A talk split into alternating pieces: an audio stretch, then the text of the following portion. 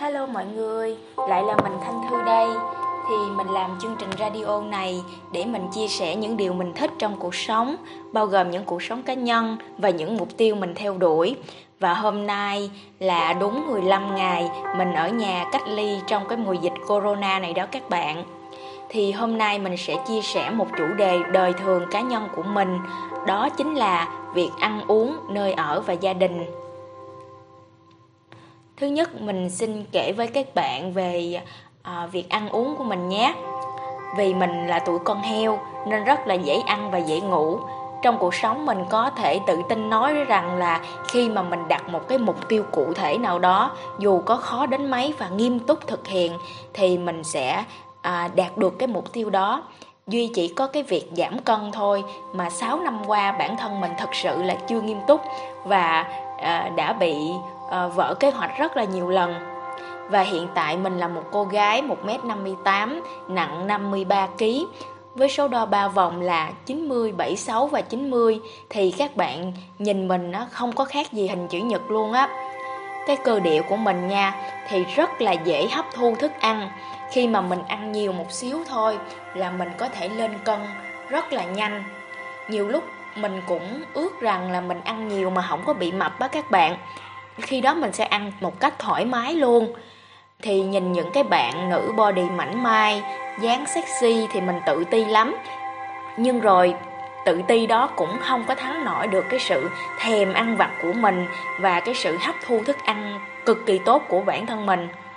Hồi xưa đi học đại học á, thì mình cũng đăng ký học yoga nè, gym các kiểu nhưng tập được bữa đực bữa cái rồi đến mùa thi mệt quá lại ăn vào cho tẩm bổ có sức học.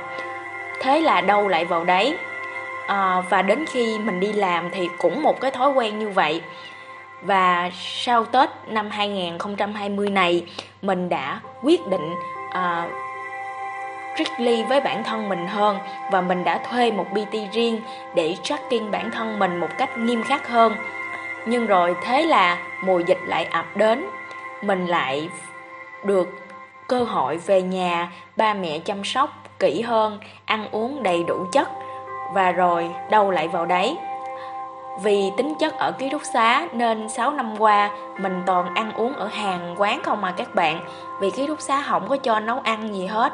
Khi mà phát hiện nấu nướng gì thì mình sẽ bị đuổi ra khỏi ký túc xá.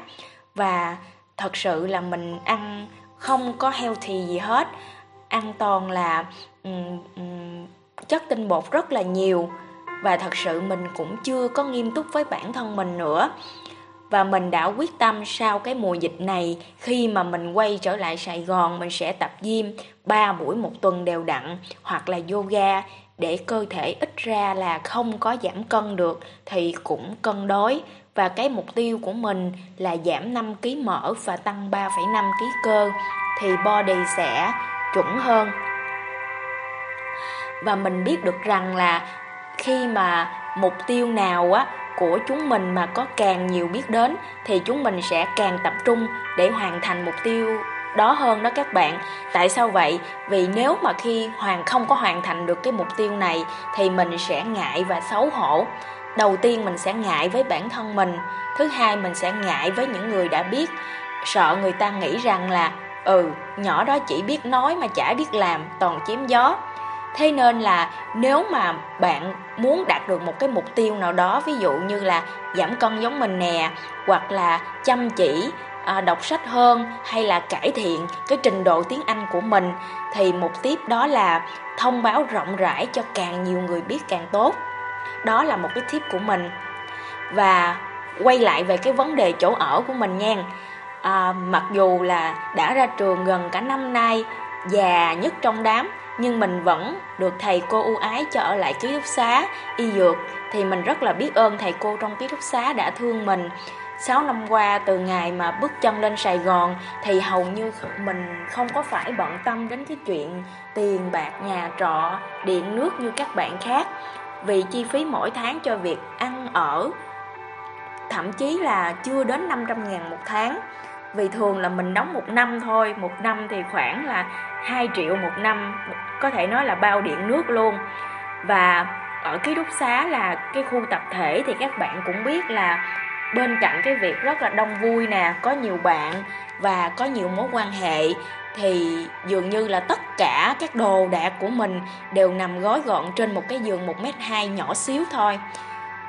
Ừ thì nói chung là ký túc xá cũng rất là đông vui Nơi mà giúp mình có nhiều bạn, nhiều mối quan hệ Và rèn cho mình một cái tính kỷ luật là đi chơi về phải đúng giờ giấc.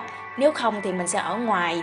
Nhiều bạn bè cũng hay ghẹo mình là Ủa Thư ở ký túc xá vậy sao có người yêu được ta?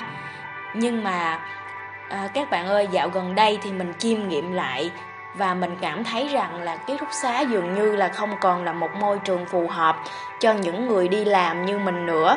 Vì thật sự mình cần một cái không gian riêng tư thoải mái hơn vì ở nhà mình hay lãm nhảm nói một cái vấn đề nào đó hay đơn giản là nói à, tiếng Anh một cách um, xàm xàm vậy đó các bạn. Nên mình đã quyết định là khi qua cái mùa dịch ổn định này thì mình sẽ thuê nhà trọ.